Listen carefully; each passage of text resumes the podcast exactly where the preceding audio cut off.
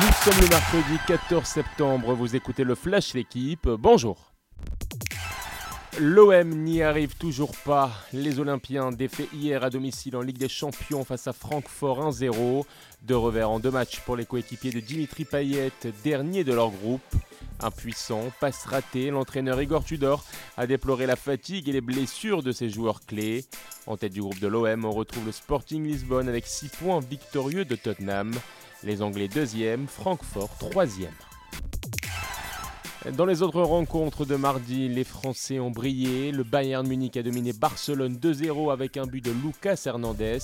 Même score pour le Bayern Leverkusen face à l'Atlético de Madrid. Moussa Diaby a marqué. Ce soir, le PSG se déplace en Israël pour y affronter le Maccabi Haïfa.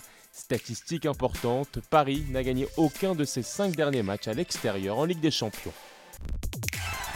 Un statut de miraculé à assumer. Les basketteurs français affrontent aujourd'hui l'Italie en quart de finale de l'Euro après avoir éliminé la Turquie en huitième. Une qualification obtenue après prolongation d'un petit point, mais les Bleus un peu plus sereins face à l'Italie, adversaire qu'ils ont déjà battu en quart de finale des JO il y a un an.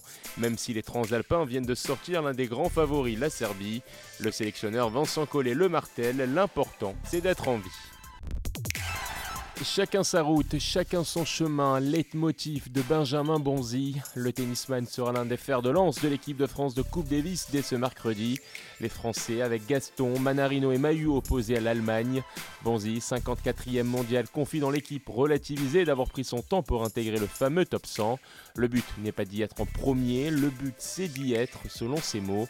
Le Toulousain, 26 ans, frôlé il y a 3 ans la 400e place. Merci d'avoir écouté le Flash L'équipe. Bonne journée.